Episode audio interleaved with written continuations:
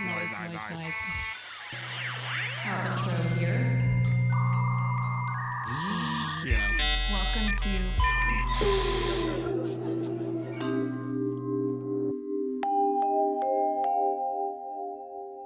Sonosphere. Welcome to Sonosphere. Sonosphere. Sonosphere. The podcast that explores the sounds all around us in art and music movements through history. History. History. Thanks for joining us. We're your hosts. I'm Amy. And I'm Chris. I'm Chris. Hello, I'm Ricky Graham. I am the principal at Delta Sound Labs, uh, originally from Northern Ireland, now based in Memphis, Tennessee. And I'm Edwin Park. I'm also from uh, Delta Sound Labs. I live in Charlotte. Uh, I'm Ian. I'm a research scientist with Nokia Bell Labs, and I'm based in Dublin, Ireland. So Delta Sound Labs is an audio technology company. We're based in Memphis, Tennessee currently, uh, with uh, members in Charlotte, North Carolina, and in uh, Donegal in Ireland. Uh, so we're building uh, basically hardware and software tools for musicians. Um, that includes modular synthesizers um, and then also uh, audio plugins. Just started up last year. We've been involved in a couple of events. Uh, we did an artist residency at Technicolor in Los Angeles in January, where we experimented with our Vicon motion uh, capture system, twenty-two camera system, and uh, used it to pan sound around a hemispherical array of loudspeakers. So we were able to create like three D audio scenes for motion capture actors. That was a lot of fun. Designed a very uh, sophisticated lighting system to help follow those trackers around physically in the space, so it was a lot of fun.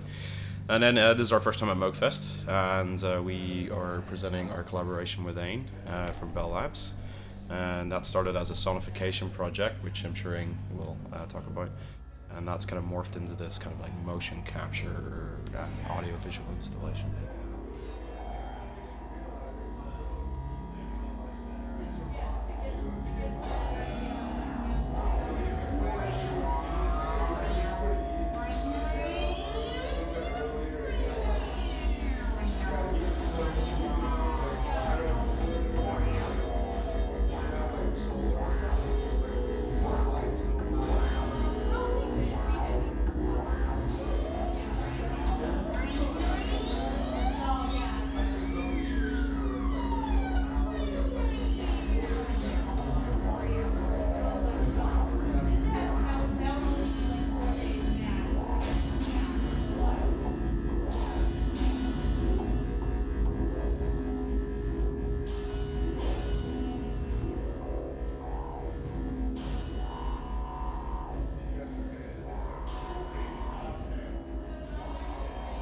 Uh, so you, would you talk some about the uh, installation? I know there's uh, a, a few um, parts, uh, some intricate parts in there, and it's uh, it's very cool, but uh, to give our listeners maybe a, a little description of what it actually is. Maybe they can visualize it. Sure. So I guess there's uh, two main components to what you see on screen. Uh, so there's the interactive element, which I'll talk about in a minute, but the genesis of the project was actually, as Ricky mentioned, um, sonification of uh, some data that uh, I gathered at Nokia Bell Labs with my colleagues. Um, so we're actually, um, our group is called the Efficient Energy Transfer Group, so it's kind of a broad range of disciplines, uh, thermal research, I'm in acoustics, there's other guys working in energy storage and energy, energy harvesting as well. But we were doing a study on multi-phase flow, so that's things like air bubbles, um, how they enhance heat transfer. Uh, it's one of the key concerns for Nokia at the moment is how to cool their products. Um, so we had done this study, um, it was a fundamental fluid dynamics investigation. We were looking at how bubbles slide over inclined surfaces, something you would see every day in, you know, a glass of water or whatever, but the most mundane thing in the world seemingly. But we broke it down into using high-speed footage, zooming right in on, on this bubble as it travels over the surface, and we used an optical technique called Schlieren uh, optics, and that basically allows you to see how heat is transferred Um, in a fluid, similar to how uh, air shimmers above a road uh, during the day. It's how light is diffracted through the changes in temperature. So what we could basically see by uh, heating this glass surface slightly and watching the bubble slide over it, you can actually capture really minute de- detail of the wake shed behind the bubble. And we were interested in that because that enhances the heat transfer, enhances mixing, and uh, it looks really cool as well. So it's nice. So uh, around that time, uh, Ricky had uh, visited uh, Bell Labs to give a talk in, in our Dublin site.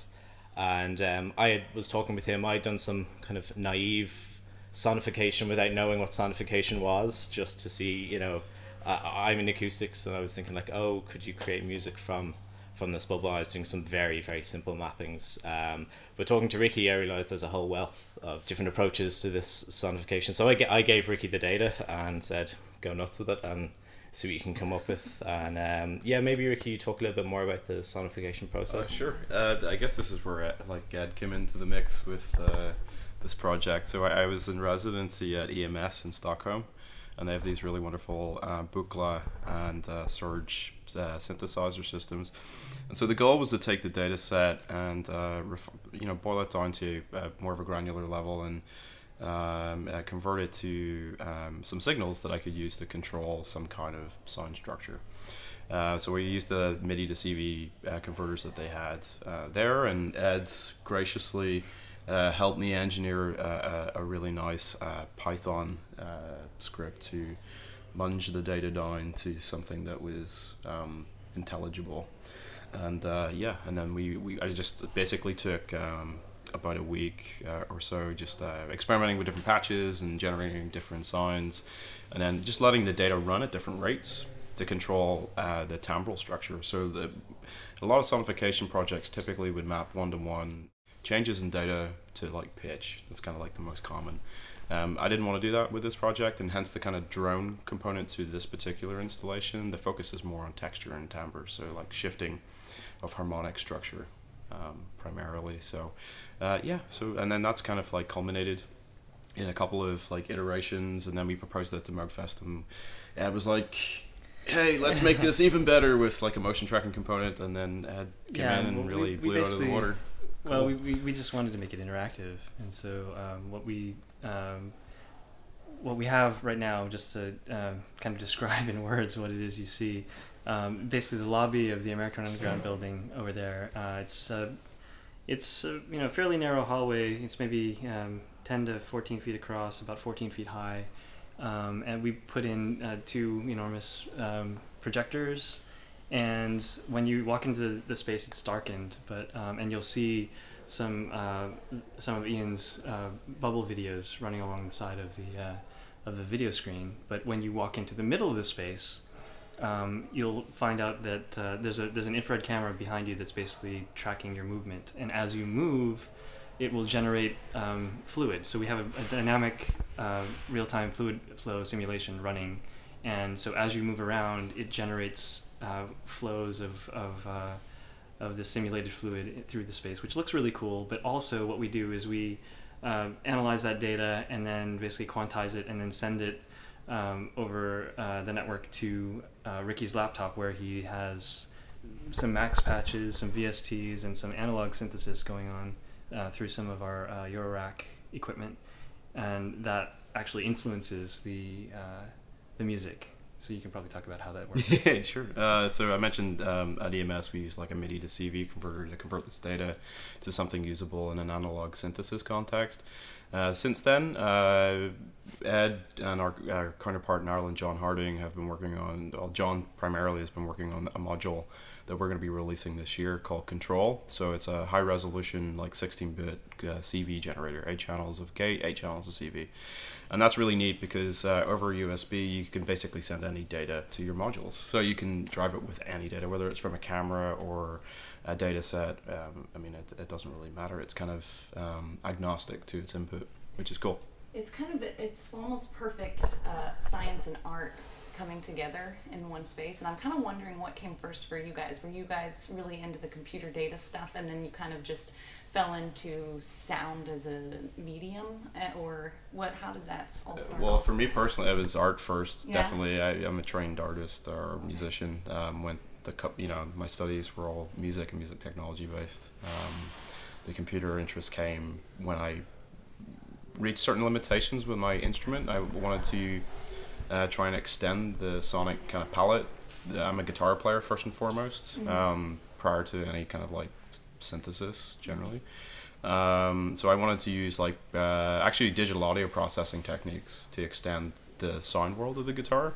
And then I got into coding because I had to learn how to code in order to develop a system to extend a guitar, and I really didn't want to do that. But uh, I was fortunate enough to be around people at, um, I actually did a residency at Steim in Amsterdam.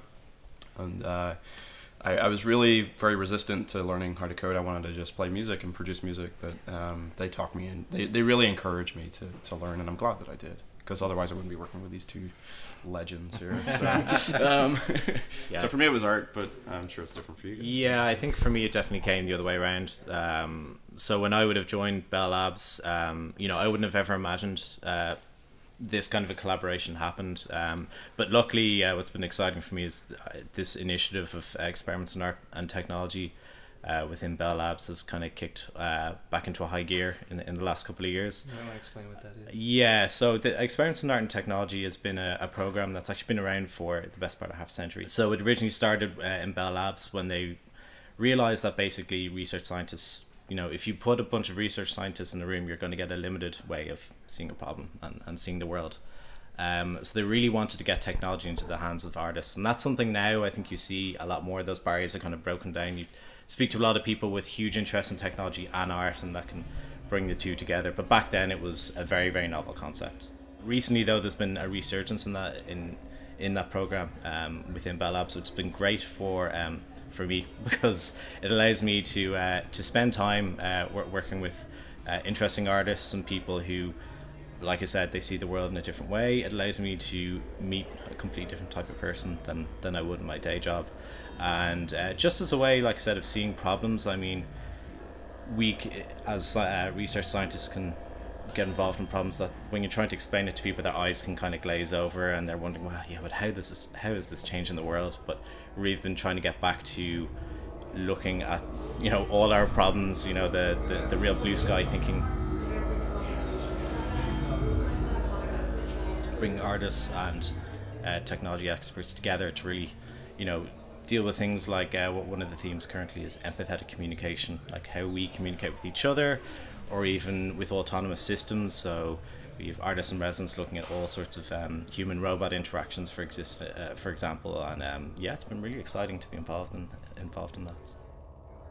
Oh, it's for me. I'm kind of a little bit of a mix between the two. I mean, my career's mostly been focused on technology, but. Um, got into uh, computers in the first place just because um, it was creative. It was like the most creative, like it's the biggest box of Legos you could imagine, right? Because anything you can dream of, you can, uh, as long as you can, you know, uh, you, you can make it happen behind, but it was largely behind the computer screen, and, and it wasn't necessarily as, uh, you know, I had a career basically building software systems for large companies or, or you know, just more mundane uses, but uh, um, I love uh, doing creative things with it, and this was a great opportunity to do that. And uh, you know, this project really, you know, I mean, we had some background, but um, we we came together in a couple of weeks before Moogfest, and even during Moogfest, we've been evolving it, um, and intentionally so. So every day it changes a little bit. Um, we figure out new ways to. We've been sending data from the video to influence the audio. We've also started sending. Um, data from the audio, uh, like the envelope and, yeah, and various, yeah, back to the video so that, you know, the images will pulse based on uh, the, the beats that are actually coming out of the audio.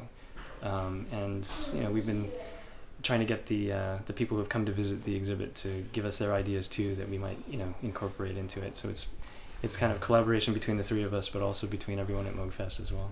How, how has the response been for that? Uh, everyone hates it. No. yeah, no. It's it's been really great. it's been really really good. We got a lot of people. It's it's kind of it's kind of neat to see people like walk. Some people just don't know what it is, and they're just walking by. But even as they walk by, suddenly this very uh, the the music will pick up, and and uh, they'll think y- they've broken something. Yeah. They love because they kind of stop something. Yeah. Oh, what they see like this, you know, this. this form move across the screen and all this, you know, stuff start happening, and you know they'll turn around and go like, "Whoa, what's going on?" And and it's uh, it's nice to kind of see them sort of discover what what's happening. We had a lot of really great discussions, and uh, this is our first time at Moogfest for all of us, and mm.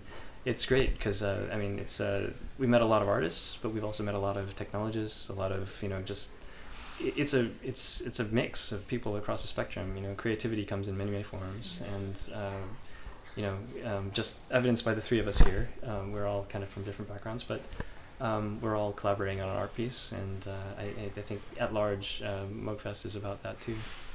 So, so logistically, how how challenging was it to actually make this world? happen? I know that we're in a world that is more seamless in communication, yeah, but still making these things physical and giving you the ideas back and forth. How challenging was that? You mean that, between the three of us? Yes, between the three. Yeah, um, actually, pretty. I mean, yeah, I pretty seamless. Was, I think that was yeah. very seamless. Yeah, yeah. yeah. We, we had a. I mean, yeah, like you said, online collaboration. It was it was good. Yeah, I, th- I think when you were saying logistical challenges, the word projector is popped into my head. Oh, yeah. Well, your yeah. engineering feat in there was, was yeah. phenomenal. It's an installation in itself. Right? Yeah, right. It really is. Uh, and check out this piece uh, yeah. on the ceiling. Yeah. So we had one picture of the space. We had no accurate measurements. We had, um, you know, basically, and and we knew kind of what we wanted to do. So, uh, but we knew we had to hang the projectors from the ceiling.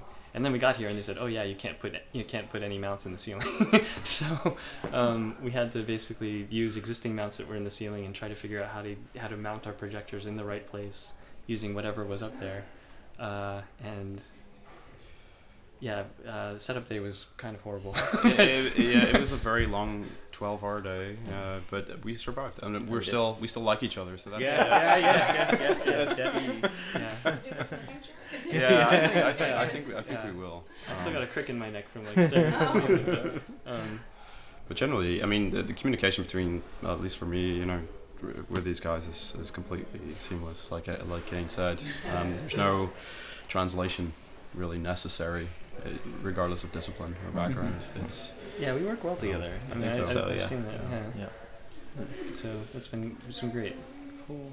Well, lastly, I would like to kind of get your guys' thoughts and uh, experience at Moogfest, and maybe hit on some things that maybe were impressive outside of what you've done oh, yeah. or what you've seen. For me, it was Author and Punisher set. I mean, that that was so heavy and amazing. Loved it. Uh, I mean, just uh, timbrally powerful. I mean, I, I really like that a lot. Um, the stage aesthetics matched the sound so well as well, I think. Yeah, yeah. It's very cool. I mean, yeah. the fact that he's like got this very mechanical like device to trigger samples and stuff is nuts, and uh, very enjoyable to watch and listen to. So that was that was a highlight for me. Yeah, I loved Author and Punisher, and uh, John Hopkins as well. Both sets, uh, been a fan for, for quite a while, so I hadn't seen him live, and uh, the visuals, particularly in the second night, actually really really enjoyed. Um, so that, that was great. Yeah, we've had, we've had limited opportunity to actually go out and see things because we've been kind of trapped in that hallway, um, you know, for a while. So, uh, but yeah, I mean, I would agree with these two. Those those are definitely the highlights. I'm uh, less educated, I guess, in terms of the different artists that are in the space. Um, so um, I, both of those were new to me, but I was blown away by both of them. I really, really liked it. Um, and hopefully we'll get a chance to see some more tonight. Yeah, um, hopefully. Yeah. Community. Creating mm-hmm. community with what you're doing, um, especially in Memphis with your modular meetups. Yeah, um, sure. Yeah. Will you talk a little bit about how you can kind of create community around this? Yeah, I, th- I think that all of this is kind of pointless if you don't build community around your your ideas and your and, and your well, in our case, our products. Effectively, you know, we want to we want to be able to connect with people. Mm-hmm. Um, in a place, and for me coming to Memphis, I was somewhat familiar with it. I've been visiting for like ten years, um, on and off. Um, my wife's from Memphis, um, that's why we're there primarily. Um, but it was interesting to come to Memphis and find pockets of people that are interested in this kind of thing, and to get them to come together, make some noise, uh, get some, you know, enthusiasm going about. I mean, we've got Memphis Concrete coming up, and that's going to be fantastic.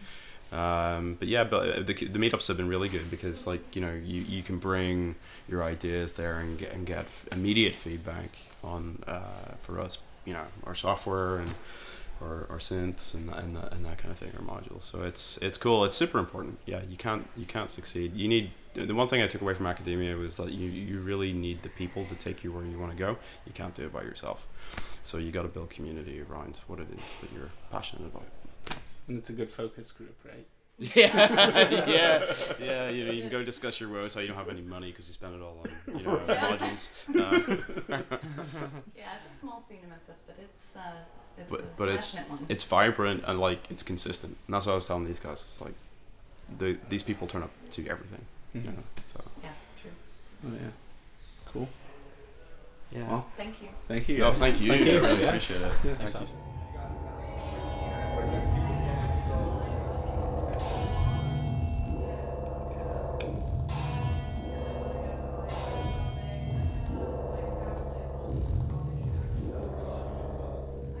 This has been an independent production of Sonosphere, produced by Amy S. and Chris Williams. Check us out at sonosphere podcast dot com. Subscribe on iTunes and check us out on SoundCloud. Thanks for listening.